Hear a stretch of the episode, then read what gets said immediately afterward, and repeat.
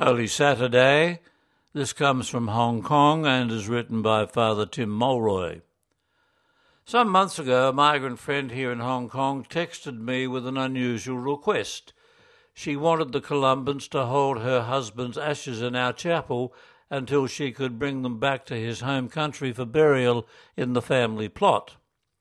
I was surprised that she didn't want to keep them in the house where she and her husband had lived for many years.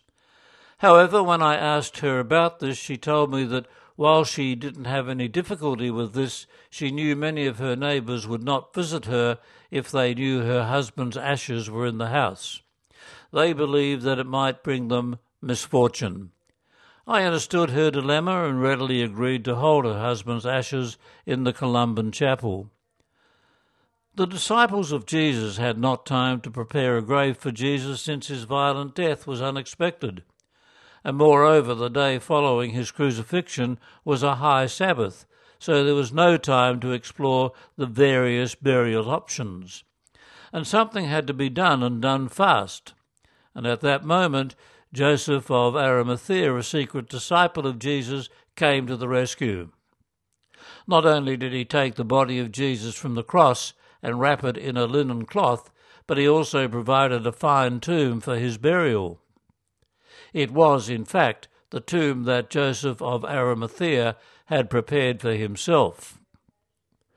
When Columban Father Charles Cullen left Ireland to begin his missionary life in China in 1921, he was 25 years old and full of youth and vigour. However, within two years, he died unexpectedly and during the following days, waves of shock and sadness spread over the Catholic communities and his priest colleagues, not only because of his youth, but also because he was the first Columban to die in China.